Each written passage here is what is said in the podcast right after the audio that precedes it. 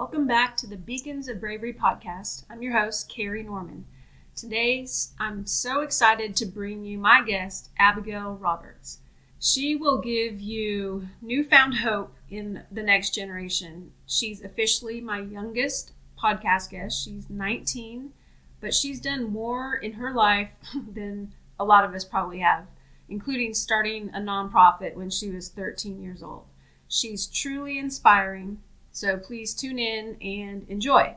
I'd also like to remind you that we have the giveaway going right now, where if you leave an Apple podcast rating and review, you will be entered into a drawing to win a mystery box full of great stuff, probably well worth over $100 of value, including probably a journal, a pen, a t shirt, and other mystery things. And also, we had a giveaway last month, and the winner was Fellow Mom Listening. I'm still looking to find her contact information. So if you are Fellow Mom Listening, please reach out to me either by DM on Instagram at carrie.normand or you can email me at beaconsofbravery at gmail.com. Most of all, if you like this episode of the show, if you would screenshot it, share it to social media, uh, and tag myself and Abigail, it would mean a lot to know that what she said to y'all made a difference. Thank you and enjoy the show. Welcome to the Beacons of Bravery podcast. I'm your host, Carrie Norman, former perfectionist, people pleaser, and rule follower who woke up one day and realized I'd been living somebody else's dream because of my fear of stepping outside the lines.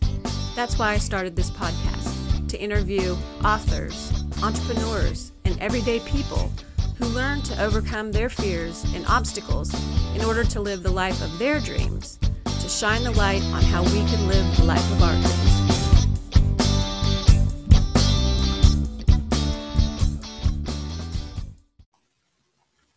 Abigail Roberts, welcome to the Beacons of Bravery show. How are you? I'm doing great. Thank you for having me. I'm so excited. Super excited to be here. Yeah you are officially my youngest guest, and I'm so excited about that because tell us a little bit about where you are right now. Well, um, I'm currently studying at Ouachita Baptist University. Um, I'm a sophomore this year. So I technically could be a junior if I chose to be so. I came in with a good bit of hours, but you know, I'm just trying to really focus on taking these uh, four years and using it to the best of my ability and you know just taking this time in and soaking it all up for what it is. So yeah. trying not to rush through things too quickly. But yeah so i'm at ouachita um, getting my my major in biology and a minor in chem. Uh, so that's easy. been a lot for sure. Yeah easiest thing i've ever done. Not oh my goodness. It's it's been a it's been a lot, but it's definitely pushing me to limits I didn't know I had and, you know, making me go farther than those. And I'm learning a lot. So, yeah. Well, I think you already, the audience should probably know how unique you are. A college student willing to spend a Sunday afternoon talking with this old lady. so I appreciate it. And I know. Can I call you Abby or do you prefer? Oh, Abby? Oh, yeah, definitely. Abby and I are connected through one major person. And who is that to you? That's my mom. Right. Um, yes. So I know that she uh, she's a coworker of yours and she mm-hmm. she talks so highly of you. She loves you so much. Um, just from all the road trips y'all have had to go on together and everything. And just I know that uh, you've spoken a lot of goodness into her life. And um, oh. but yeah, so my mom, uh, she she's probably my biggest role model out of uh, anyone that I can think of. Uh, we are we're really close, um, mm-hmm. and I've been I've been blessed to have a, a good relationship in that sense because I know that um, that doesn't come around super often. So, right. um, very thankful for my mom. mm-hmm. And her mom is Tara Roberts, yes. who will Tara be Roberts. a future guest on this show. And you're being kind saying we're coworkers. She's actually my boss. and I I can relate. We're really close and she has also been a big source of encouragement to me. She has made me believe in myself more than I thought. She does a good job of that yeah. for a lot of people. so, just a way of um, kind of a fun question, I like to ask where are you in the birth order of your siblings? And how, if any, do you think that's affected you? I know the answer, but I want the audience yeah, That's a great question. Um, yeah, so I'm the oldest. I have a younger brother, Devant, uh, which he'll be 16 at the end of this month, which is is mind blowing for me to think about, but also pretty terrifying. Um, watch out for all you drivers. But no, I'm just kidding. He'll he's gonna be great. But um, so yeah, I'm the oldest. Um, that has definitely shaped the way that I've you know grown up and my uh, like we said type A personality. So growing up, I always you know I was the one that was gonna most likely get the chores done. I was the one that was you know just taking on the the role model of you know just being the hard worker and not that Devant's not a hard worker, I know he is, but I'm going to be the first to probably say, okay, I'm going to get this done because I don't like pushing things off. Um, I would much rather, you know, get something done and then go throughout the rest of my day rather than thinking about everything I've got to get done later. But yeah, it's definitely um, shaped my the way I organize things, just all of that kind of stuff. So, so tell us a little bit about what was happening in the world around the time you were born. Something pretty significant, right? Yes. Um, so my mom went into labor with me uh, as 9 11 was happening. Um, and that's actually something that I've always, although I, you know, I don't, I can't remember it. I don't remember that day specifically, but getting to hear my family and my mom and dad talk about what that was like of um, just, you know, bringing life into the world while so much life was getting taken away and um, how just kind of surreal that moment was for them I, it's really interesting for me to hear about you know how crazy that like life happens like that you know there's yeah. there can be so much darkness surrounding things and at the same time that was you know one of the happiest moments of my parents life so right. it you know I, that was a lot of emotions for them and it's that's always been something that i you know I cherish listening to because it was just such a big big moment for not only my parents but our nation and yeah. our world as a whole so well that was truly unique i remember I, your mom and i have talked about it from time to time just the world was stopping and here mm-hmm. i worked in a hospital at the time she was in the hospital having you and we were all just you know, almost shut down just because right. we were watching the tv and all the stuff happening yeah. on 9-11 so yeah, my my grandparents were actually supposed to fly to New York that morning. Really? Um, yeah. So, and since I was being born, they they obviously canceled that flight and were on their way to Georgia. So, it's just crazy how things, you know, happened for that day. And my nana was working um, on the base, so it felt like she had a whole other thing that she was having to handle, and then getting the call that her daughter was, you know, going into labor. So there's just so many different stories and um, perspectives that just kind of blow my mind when I listen to them, mm-hmm. all the experiences. So. Well, one of the reasons I wanted to have you on the show is because you've done some really outstanding things for a um, person your age, and you've done them even starting in high school and probably before that.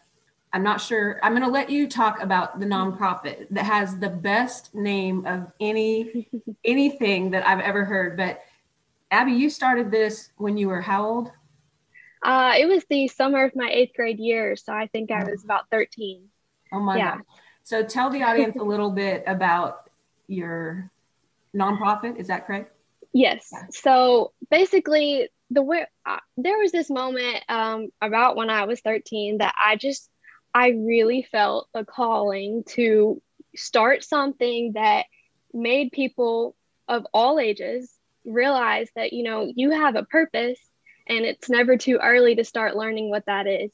And one day, my my best friend from Georgia, uh, she we were on the phone. We we obviously have a long distance best friend relationship with me being in Louisiana and her being in Georgia. So uh, we were just having one of our monthly calls talking, and um, she had mentioned to me how this girl at her high school sh- was sharing her testimony and um, she had lost her best friend and she was you know, at her gravesite and just kind of reflecting on the memories that they had together. And she just realized, like, you have this dash that's in between the day that you're born and the day you die.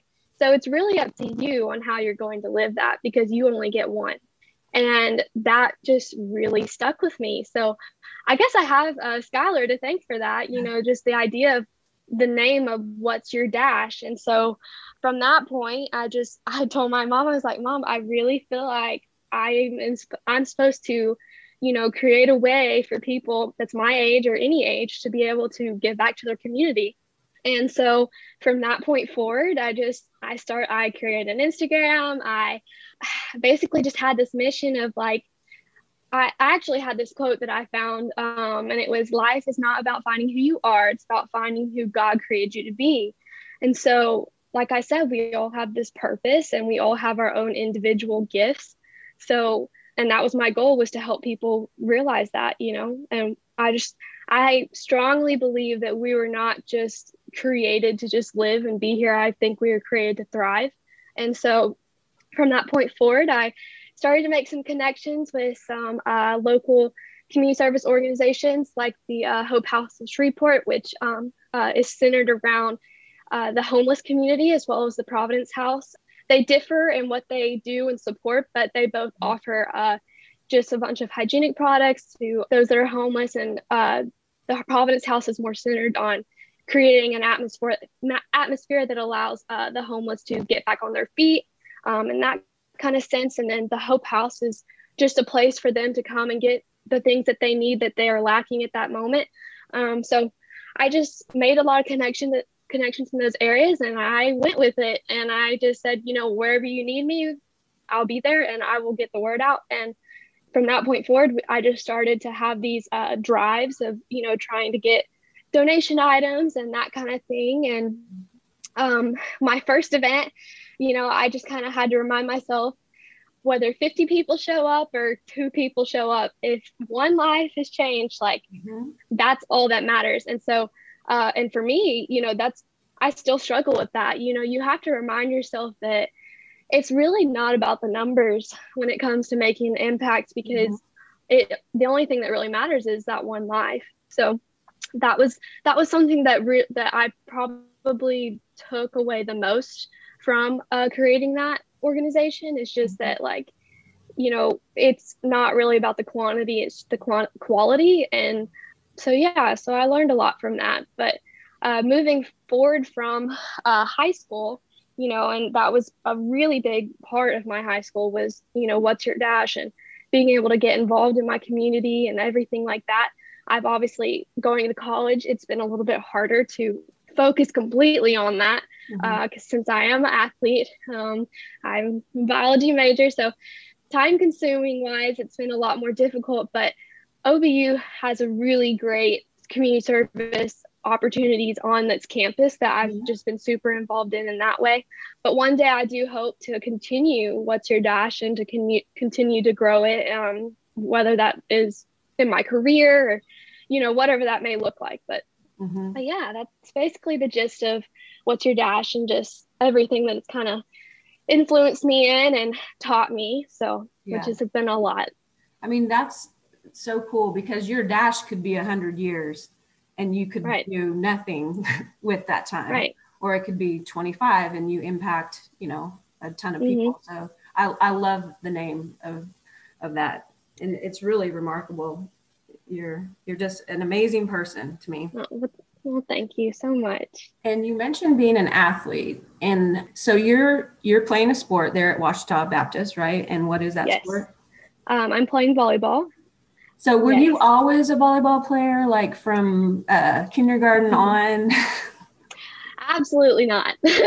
so um, volleyball was definitely sort of a last minute decision, and it was honestly one of those things that was just like, well, my my friends are doing it, so I guess I'll try this out. So freshman year of high school, I up to that point, I'd only, you know, I basically tried out every sport possible, and my mom, she's a softball uh, player growing up. She played softball in college. So, um, and I really did enjoy softball. I just never really, you know, got into it as much as she did. And so when I got to high school and I, you know, tried out for the volleyball team, And at that time, we had a no cut policy, thankfully, because I don't know what would have happened if uh, that had not been the case.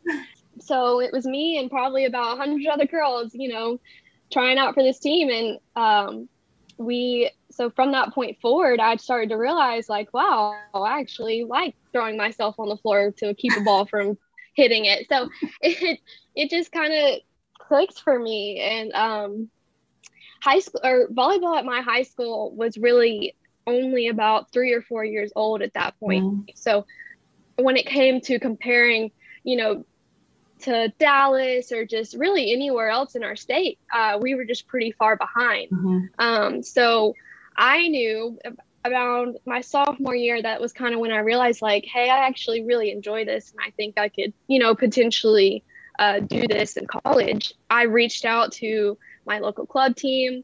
I was practicing probably almost every single day, you know, mm-hmm. in hopes of being able to um, make it at the college level. And man, that was that a ride because, you know, I truly I did not have the experience that the majority of people would have had coming into a Division two college, and mm-hmm. so that that definitely took a lot of work. And uh, the tryout that I had going into OBU was probably the most fearful I've ever been in my life.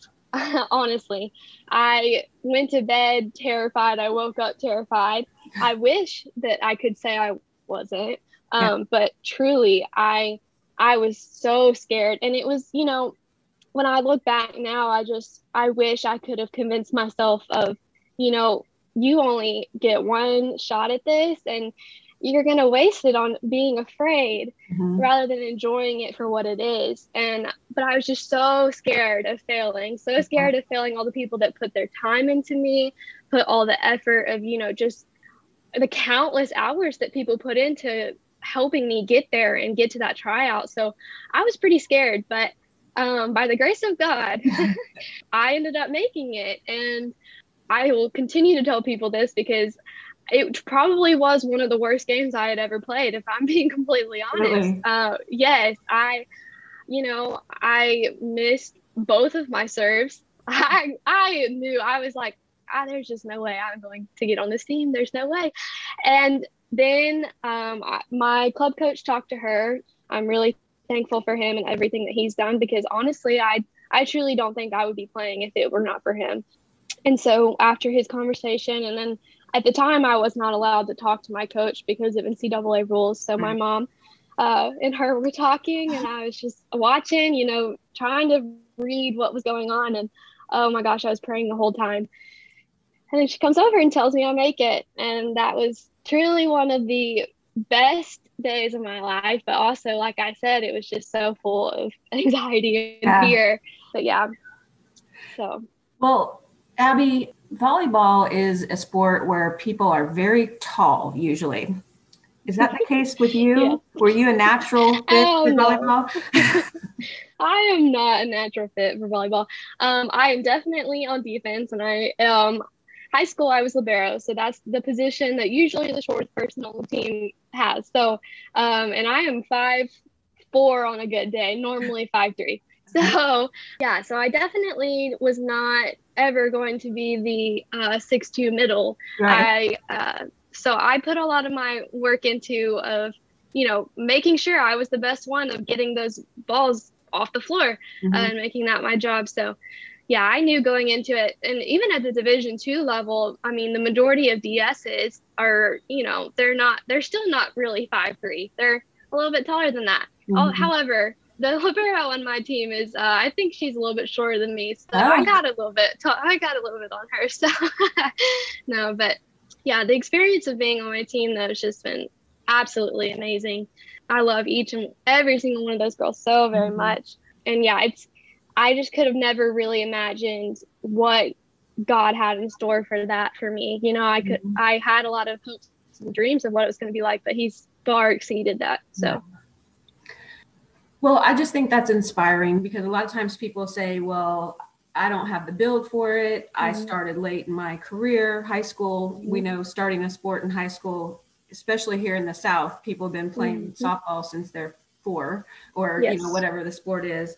But I just think it's inspiring that you didn't let that uh, detract you at all, or that you may not have been what most volleyball players are height wise? Mm-hmm. You know, so I just think I think that's really inspiring.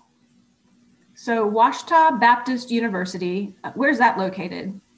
Uh, that's in Arkadelphia, Arkansas. Well, how yeah. did that come about that you chose Ouachita Baptist? Well, um, so my dad's side of the family, uh, there's been several family members that have gone gone there over the years, and uh, specifically my dad. He he actually he played football there, and oh. so yeah, so just kind of getting to carry on the family legacy of Ouachita alum. So growing up, I you know I went there a lot, and my dad just always told told us about his experience in Ouachita and just how special it really was. And so, yeah, it's just been cool getting to like kind of experience everything that he's told me growing up and just everything that he got to do while he was there. And I'm kind of getting to do the same thing and uh, getting to like talk to him about that kind of stuff is just pretty cool. And it, he's, he's really passionate about OBU. And so, uh, and I can see why now for sure. Yeah. So it's a family tradition. That's neat. Yes yes and you know and um, before when I started to decide that I, you know, I wanted to play uh, in college, you know, he played a really big role in helping me realize that that was possible, and you know, reminding me that it was going to take a lot of dedication and hard work, and so yeah, so it was just cool, you know, getting to see my dad help me, you know, become, you know, a college athlete and yeah. get to kind of experience the same thing that he did, especially at Ouachita. That's neat. What position did he play? I didn't know he played football. Yeah, he uh he was a quarterback. So really? yeah, he uh he was kind of campus. oh yeah, definitely. but yeah, he and um he always talks about Coach Benson. He he uh he's he passed away a couple years, but he played a really big role on uh, my dad's life, and so you know we got to meet him and that was just a really cool, cool experience as well. And my dad's uh, really big on, you know, just like motivational things. And uh-huh. I think a lot of that stems from, um, you know, his time at Ouachita and the people that influenced him there, including like his coaches and yeah. everything like that. So that, that was just really cool to experience. So, well, coaches yeah. are influential uh, I mean, more than they probably know in everybody's. Oh life. yeah, definitely. Yes, and I I mean and my dad's he's coached uh, several times and mm-hmm. at different places and that definitely can come out in him whenever he's trying to talk to me about my own sport and his coaching habit starts to come out and we always laugh it's just you know he can go on for until you stop him because he's you know he's just he just loves to be motivational and you know I we always laugh about that because we see that in my brother too and just they're the goofballs of the family for sure. so, well, yeah. Me knowing your mom and you telling us a little bit more about your dad seems like you kind of won the parent lottery. You're very, yeah, very fortunate. Yeah, I, God, God blessed you with that. I'm, I am very fortunate. Um, I'm very thankful, and you know, I, I know that it's not common, you know, to have um, not you don't always have great relationships with your parents, you know, especially in today's world. So I'm really thankful for that, and I know my brother is as well. So we um, last semester actually. So as athletes, we had to get tested a lot more than uh, what the normal student would have been uh, because we are in close contact more. And um, one of the biggest transition was uh, we had to work out in masks. We had oh. to play in masks. We're still we still you know currently have to play in mass so that was that was hard and frustrating because you know that it's that's definitely the last thing that you want to be doing when you're running sprints is right. have a mask on your face but so uh, last year last semester we got sent home probably four times throughout mm-hmm. the semester for quarantine because of close contact because of our team because so if one person came up positive then the whole team got sent home I was home for a large portion of the the semester, and so that also was kind of having to transition back and forth between being at school and then being at home and everything. But but yeah, OBU is completely in person. Uh, we still have uh, we still wear masks, although Arkansas no longer has the mask mandate. But uh, it's slowly starting to seem like things are getting to be a lot more normal. Um, the majority of our faculty has been vaccinated, and so you know we're moving to towards being able to be completely uh, unmasked and back to normal OBU. So, um, so you already mentioned a big fear that you had mm-hmm. to um, i'll say conquer but you know with god's help and all that your volleyball tryout yes is there any other major thing that you can think of that was a big looming obstacle or fearful thing to you that you made it through somehow or is that the biggest one that stands out well i feel like personally i don't think other than the volleyball moment i don't have like a very specific um, very specific moment, but there's been multiple times in my life that I have just felt this overwhelming sense of fear of failure. Mm-hmm. Um, throughout high school, I was in way too many clubs, honestly. uh, that was just that was just how I I was. I mean, I if there was a club, I was going to sign up for it. I was going to be involved, and um, although that was really you know enriching and I met so many people in that. It also was really tiring and it put a lot of weight on me because not only was I going to be in these clubs, I was going to try and be a position. I was going to try and be president. So, you know, I just did everything in my power to just try and, you know, put on the workload. Mm-hmm. Um, no, but I just, I, I just really felt like I am a very I like to be involved. You know, mm-hmm. I I don't know how to honestly. Me and my mom laugh about this a lot because we struggle with this so much. Is we don't know how to sit still. We do not know how to just sit and be and not feel like we need to get something done. Um, and so that was how I was in high school. But with that came with just so many responsibilities and so many people that I felt like I was carrying. Mm-hmm. Um, and so there was just always this sense of like oh my gosh, I'm like I'm failing these people or I'm not doing good enough or um, and then that's also when like with volleyball as well and just that sense of like people are counting on me um, i have to i have to do this. And also just for myself because i i hold myself to a very high standard. Mm-hmm. and so you know i tend to put a lot of weight on myself when it comes to that. But uh, i've definitely learned the importance of grace though mm-hmm. in the mm-hmm. past year i actually so there's this book uh, or it's a devotional and it's called new morning mercies uh, by paul david tripp and my roommate was the one that recommended it to me but he talks about how uh, he talks a lot about grace and how you know if we don't give grace to ourselves then we're never going to be fill, full enough to give grace to mm-hmm. others and um, so that's something i had to learn in high school and going into college because I just found myself constantly thinking like, oh my gosh, okay, I've got to be happy. I got to be happy. I got to seem like I have it all together because, mm-hmm. you know, I don't want people to think that something's wrong, you know, and that's not how life works, you right. know, and pe- people need to see that that's not how life works because if you're constantly putting on this front that, you know, everything's good and you've got it all together, then that's not real, you know, mm-hmm. and they're not going to be able to relate to you and one of my favorite quotes from this book actually is it was on March 8th, uh, so last month that I read it, but he says that yes, your life is messy and hard, but that's not a failure of the plan. It is the plan. It's God working to complete what He's begun in you.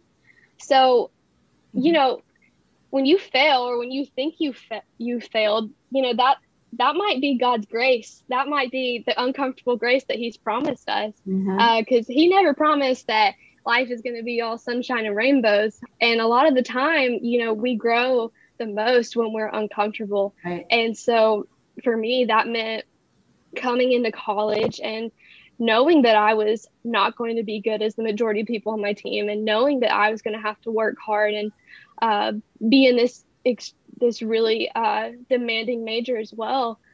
It's just reminding myself that God's grace is so much greater and surpasses anything that I could ever imagine. So I need to learn how to give grace to myself. So that's what I've been learning on this this season of life. it's it's, tough as a perfectionist. I think you shared with me you're an Enneagram one, the yes. perfectionist, and it, it's hard.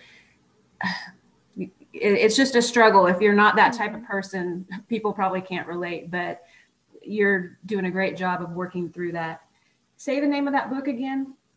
Uh, it's called New Morning Mercies uh, by Paul David Tripp. Okay. Yeah. Another book that I thinking off the top of my head that I also have just has been really life changing. Another one recommended by my uh, roommate, of course, uh, is called The Ruthless Elimination of Hurry, and that's by John Mark Comer. But oh my goodness, he speaks so much good truth in that, and it's basically just kind of talking about how Jesus was never in a hurry there is never one point in the Bible where you see Jesus rushing to get somewhere. Um, so why do we think that when we don't rest or we don't take that time to just be alone or just you know take a moment to take a deep breath, like why do we expect ourselves to be able to do that if the King of the universe didn't do that himself? You know, right. so it's it's a really good read and it's just kind of it talks a lot about you know how you can daily remind yourself in those you know seemingly simple tasks to just take it slow because you know i think going back to talking about the dash like if you're just constantly in a hurry to get through this life you're going to miss out on all of the moments that could be life changing so yeah it that's also a really good read um, if you ever get the chance well, you've mentioned that you're a biology major and a chemistry minor, right? Yes. So, what are your plans for profession or the future? So, for a while, I had this idea that I was going to do um, equine physical therapy. Uh, so, I my best friend that I mentioned uh, from Georgia, she I have a horse at her farm, and I just love uh, go, getting to ride when I go and visit her. So I just had this picture of, you know, the, the horse life and everything that could entail with that. So, but I quickly realized that, you know, I didn't want my occupation to define where I lived, you know, and that was definitely going to be something that would come with equine therapy. So I was, I actually went to a, eye doctor appointment one day and I was like, you know, I actually could see myself doing this. And so from that point forward, I was like, I just started to research, you know, what it would be like to uh, go into optometry. And ever since then, it just kind of felt right. Uh, so that's what I, that's what I'm planning on doing is uh, applying for optometry school. And I guess next year, oh my gosh, that's so soon. Uh, but yeah, pretty soon. So um, going into optometry. And then I also, obviously, as we've talked about, I'm super service oriented and I want to be able to do mission work. Um, that's something I'm really passionate about. So, hopefully, with optometry, I'll be able to implement mission work through that, whether that's locally, you know, giving free eye exams or mm-hmm. going across the country and, you know, offering that to uh, lesser countries as well. So, I'm excited to see, you know, where that goes. I think there's yeah. a big opportunity with specifically that specialty and helping helping others and mm-hmm. here and in other countries. So you mentioned horses, and I've always been interested in them. I've never been a horse person. I've never been around them, but I've heard a lot of really cool things about them, like that they can they recognize you, they can sense your feelings. Even give us yeah. a little from your perspective what the horse person relationship is like.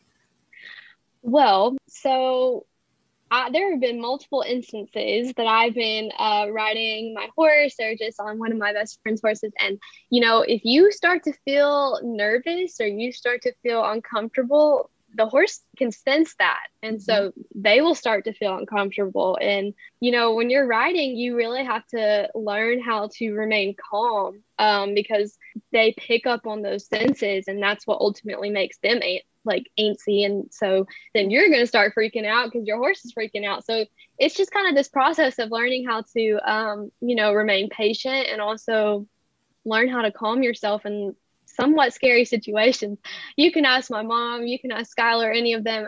I've probably fallen off at least 10 different times. And I, it, it is the grace of god that i had not broken anything or anything like that. But we always knew going to Georgia that there was possibly going to be an ER trip because me and my best friend, we just, oh my gosh, we do some crazy things that we probably should not be doing on the horses. But, um, but yeah, I, I, it's definitely one of the most peaceful things too, to be sitting on sitting on a horse sometimes and just like taking in God's creation. And that's definitely, I think, one of the my biggest happy places is just getting to slow down and, you know, be in that moment and mm-hmm. that kind of thing. So, but yeah. you also picked up um, barrel racing, right? Yes. So, yes. Among um, the other things that you do, barrel racing was one.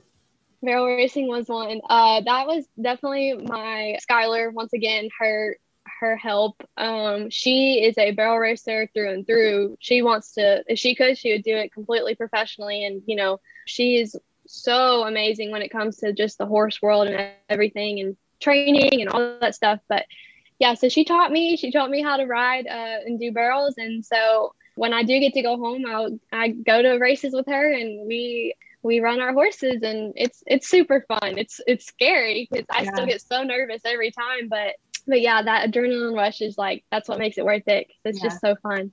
Well, one of the other things I know about you, just because I've you know been around your mom for many years as you were growing up, is that mm-hmm. you also um, acted and sang, or maybe you still do.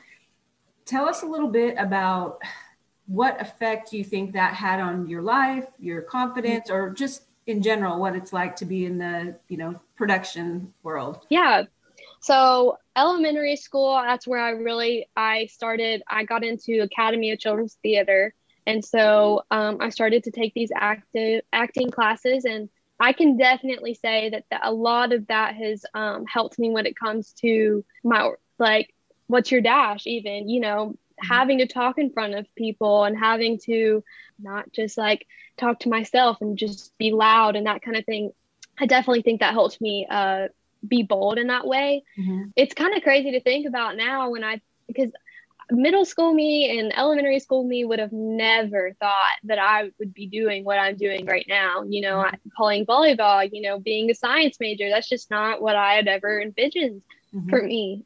So it's just kind of crazy because I got, I feel like I got the best of both worlds, honestly, because um, I went. I have experienced the theatrical part, theatrical part of life, but I've also experienced the athlete part. You know, mm-hmm. so I, I'm thankful for that because I definitely think it shaped me in a lot of ways. I am not the best singer. I can tell you that right now. I can. I can barely carry a tune, but um, the acting part that was always my fun, the most fun part to me, and just I am more keen to the goofy, just like silly side roles of things. Um, mm-hmm. That's definitely what I prefer. But, um, but yeah, it was just definitely a way to just help me have fun and loosen up a bit, you know. Mm-hmm. So, I kind of wish I would have been into the drama club or acting or something like that because. Mm-hmm it i mean i've always had a fear of being in the spotlight or being on stage mm-hmm. or whatever and i think if you kind of conquer that at a younger age it might be easier than trying to do it in your 30s and 40s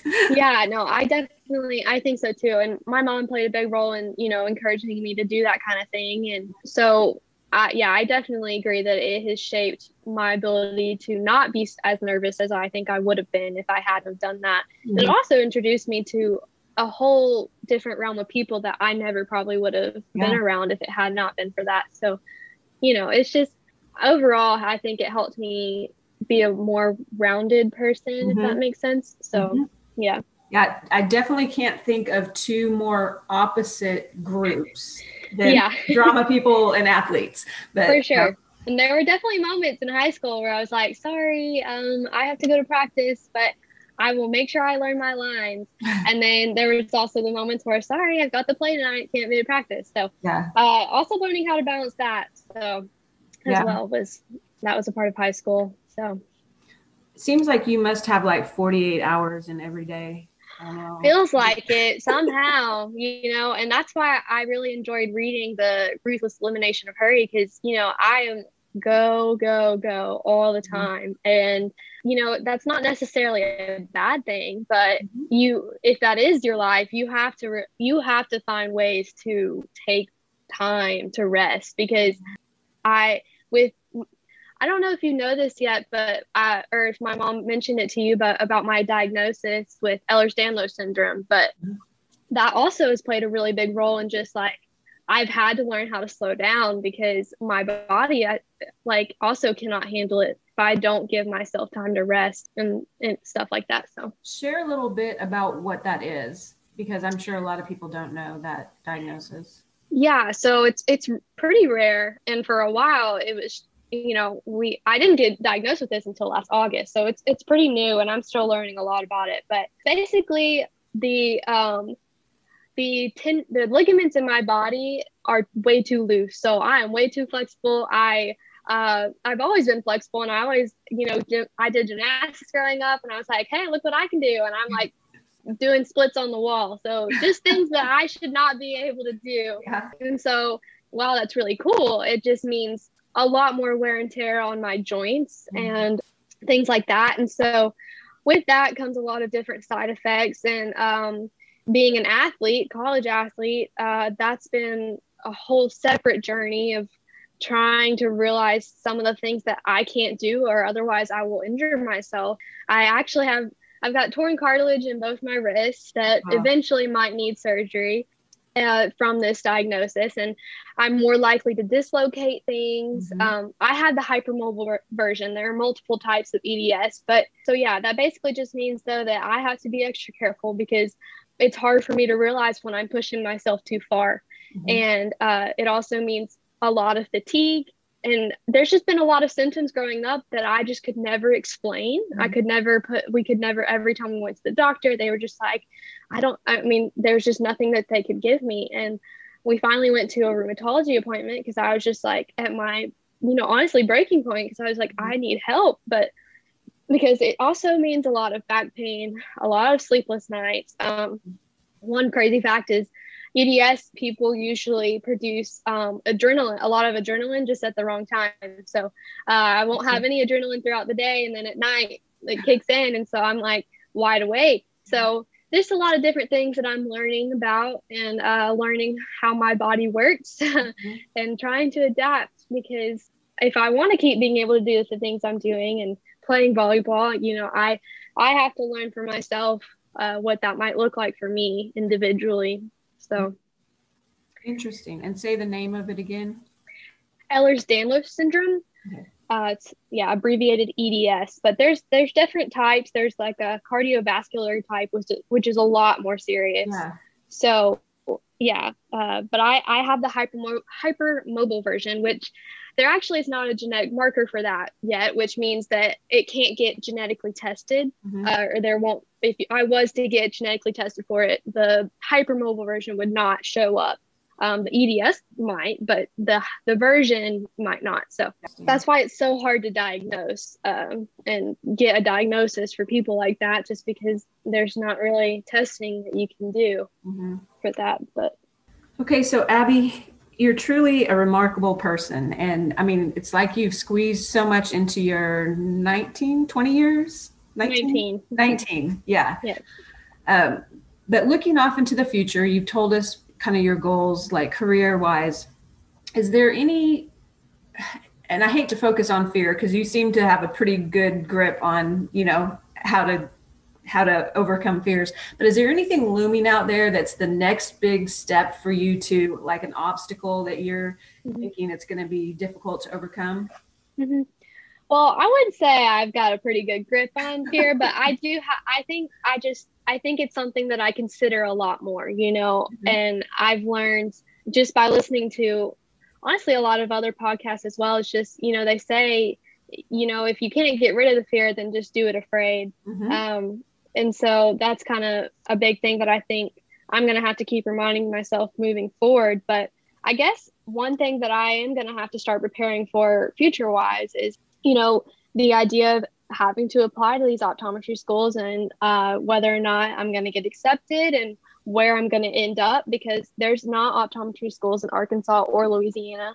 And really? so, yeah, so I, I, I won't I will most likely not be close to family. And so that's something that I'm going to have to take into consideration. And then um, also with my boyfriend and I just trying to navigate what the future looks like for us as well. And, you know, uh, moving into what that's going to look like with me being in optometry school and, you know, our hopes for our future together. Mm-hmm. Um, a lot of that can be, if you start to think about it for a while, that's a lot of unknown. And so, and I've, I mean, I think everyone struggles with not knowing what's going to happen, but, uh, but yeah, particularly for me, I think that that's been a big thing in my life that I've struggled with is just not knowing what's going to happen next and having to just let go. But with these past two years at OBU, that's something that I've learned, you know, that God is really faithful in that, and that, you know, where I do end up is, you know, that's where I'm supposed to be, uh, no matter what. But yeah, so I think moving forward, the next thing that's probably going to be the hardest and most challenging will be going to optometry school and navigating that new atmosphere, mainly because OBU, going to OBU, I, I grew up going there. So, you know, it really wasn't that new for me. Mm-hmm. And um, I felt already really comfortable there. So mm-hmm. that wasn't that hard. But uh, optometry, that's going to be a whole nother level because, you know, I, I don't know where I'm going to end up until, yeah. you know, I get an acceptance letter. So it's, that's definitely going to be hard and just mm-hmm. uh, going to have to remind myself that you know i can't control everything right. as much as i want to and as much you know it's not a bad thing to have a plan i don't think i think it's always good to have an idea of what you want but um, the second that you put that over you know god's will like that's when it's going to become a lot harder because mm-hmm. um and you can miss out on a lot of good things so yeah it'll be yeah. interesting uh, depending on where you go because Louisiana and Arkansas are pretty similar in Georgia, the areas that yeah. you're, you're, familiar with. But what if you um, get accepted in New York or, you know, something yeah. like that? It was kind of the opposite for me. I was born and raised in Oregon and I got accepted into physical therapy school in Texas. And so it was a total right 180 from how I was raised. So it'll be for sure. But it's always fun. I mean, I think about who the people I would have not met or mm-hmm. you know just the way like you said god's plan is uh, better than ours right? Yeah for sure. For sure. Well as we kind of wrap up you've already mentioned a couple of books that you recommend. I usually ask that. And then there was a quote out of one of them. Is there any other yeah. quote or anything that you can think of or? Um well one thing that i like i said that i've just been learning a lot is about grace and um and also just for me, I think I struggle a lot with, you know, I'm a people pleaser. I want to do what uh, I think is going to make other people happiest. And, you know, that's not necessarily a completely and totally bad thing. But, you know, there comes a point in your life that you just kind of have to realize, like, if what you're doing is like stealing your joy or like killing your confidence, you know, try not to blame others and try not to blame God, but you know, come to yourself, come to God and think about, you know, okay, well what do I want? You know, what are, what is what are my hopes and dreams, you know, because I that's definitely something that I'm going to have to really work hard on, you know, not letting the others' opinions uh, control what I decide mm-hmm. that I want for my future. So, but a, a, quote that I've always really loved, and I actually I wrote about it um, in my uh, student of the year finalist like essay thing. Mm-hmm. Um, and it's by Erma Bombeck. But she says that when I stand before God at the end of my life, I would hope that I would not have a single bit of talent left and could say, I used everything you gave me. And um, I know you mentioned that I've managed to squeeze in a lot within these 19 years, but honestly, you know, I've just always just had this like idea that we are supposed to live in the now and the you know because we seriously are not promised tomorrow you know and any person that lives like that then you're not living for today. And so i i really just love that quote because it just means that i am going to do my best to um, give everything i've got and the gifts that i do have. But and that doesn't mean i'm going to fail because i fail every single day at that. Um, but it does mean that I'm going to, you know, really, really focus and, and trying to encourage others and myself that, you know, I was here for, I was put here for a purpose and I have my own abilities. And, you know, I'm sure my mom is probably going to talk about this in hers, but uh, we talk a lot about how comparison is honestly the worst thing that could mm-hmm. you you could possibly do, and it kills a lot of like you just you know your ability and mm-hmm. what you were put on the earth to do. So yeah uh, so just i that's one quote that i really like to think about as i go throughout my day and my life i love that because it also has to do with your what's your dash you're you know you're given everything yes. in that dash all your talents yes. so that nothing's left on the table but I, I love that So tell us about a podcast that you enjoy listening to. Can you recommend to others? Yeah, I love to listen to Sadie Robertson's Whoa That's Good podcast. She, I think it comes out every Wednesday of the week, and she has some just phenomenal people on there. Um, just and it's you know it's a variety of people. It's you know that she's got Tim Tebow, and then she's got uh, someone some Ben Higgins from The Bachelor. You know, just mm-hmm. just a really wide you know spectrum of people. Bob Goff, all those really influential. Uh, people. So um, just getting to listen to her every week. Um, I, I like to listen to her when I work out. So kind of just change it up from a music standpoint to yeah. listening to podcasts because I don't know. I just like to think, you know, while I'm working out. So, yeah. but yeah, I definitely recommend her for sure. I'll have to give that a listen. I, I do like her. Um, and then do you also recommend her to follow on social media? I usually ask, who do you like to follow? Yeah. Yeah, probably her. I'm trying to think if there's anyone else that I can think of, but, but definitely the first one that comes to mind. Or somebody yeah. asked that. Um, Is there a movie that you can recommend that you watch over and over again that you just love?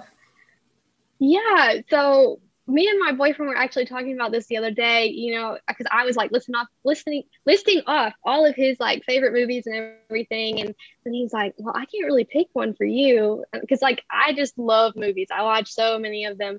And honestly, going to the movie theater is probably like my favorite thing to do. I just love going to watch movies and if I had to pick like just to go and do something on like on a Friday night, that's what I'm gonna pick. I'm gonna go and eat some movie theater butter popcorn and watch a movie. Um, but I guess if I this is gonna be really cheesy, um, but I love finding Dory. Yeah. so I've always like I actually on my car I have a, a license plate that says just keep swimming. Mm-hmm. Um, and so I love, I just love Dory and I love uh, the Finding Nemo, Finding Nemo, and I just love those little movies. They're so cute and uh, just kind of inspiring. I don't know. I've, I've always loved Finding Dory though. Just a, yeah, that's my cheesy movie that I love. A um, metaphor for life or an inspiration. Yeah. Keep swimming. Just keep swimming. yep. so as we come to a close, I'm sure there's people in the audience who will want to follow you on social media or reach out to you, DM you in some way. Um, do you want to tell them how people can connect with you? Yeah. So my Instagram name is um, Abigail.roberts19. So um, that's how you can find me on Instagram. And then I also, well, I got logged out, but I'm, I can't, I have um, obviously I have a page for What's Your Dash, but the easiest way to follow What's Your Dash would be on Facebook. Um, uh-huh. You can just if you just type in What's Your Dash, you can uh, follow them there. So yeah, and I try to post uh, from time to time some encouragement on there, and mm-hmm. you can see kind of all the all the different service opportunities that we've done and um, that kind of thing. So yeah, so yeah, and I'm on Facebook too. So if you just want to look me up, uh, Abigail Roberts, you can do that too. Yep. Well, thank you again so much for coming on. We've kind of we've run the gamut in our topics because you have a multifaceted life for sure. Is there any last parting thing on your mind or your heart that you want to share with the audience? Um, just you know, I know this this podcast is about being bold and being brave, and you know, like I said, I think the devil does a really good job of trying to convince us that we are not enough and that we, you know, we aren't here to do anything but just breathe. But you know, that's the farthest from the truth. Mm-hmm. And, you know, there's a God out there that loves you deeply and um, loves you more than you could ever even imagine. So I guess that's just my encouragement is that you are loved and that you are enough and you have more of an impact than you could ever think if you just take that step forward and, uh, you know, be bold. And, you know, that could even just be smiling at someone or opening the door for them and telling them to have a good day it doesn't have to be you know this big extravagant starting your own you know organization it, yeah. it, you literally just being kind to someone mm-hmm. you know so yeah just take advantage of those opportunities that you've got you get in your day because they might not be there tomorrow so mm-hmm. and just keep swimming right and just keep swimming yes all right love Abby. me some dory yeah. well thank you so much for having me I this was such a enjoyed it. It was great to have yes, you. Yes, thank you so much. Such All an right. honor. Thank you. Thank you for listening to the Beacons of Bravery podcast. If you enjoyed the show, I would love it if you would go and rate and review the show and also share it with somebody who you think would benefit from listening to the message. I would also love to connect with you on Instagram, or you can email me at beaconsofbravery at gmail.com. I hope something that you heard today will help you go out and live a more joy filled, inspired life. Don't keep playing it safe, be brave today. And of course, a huge shout out to Steve Denny for providing the music for this podcast.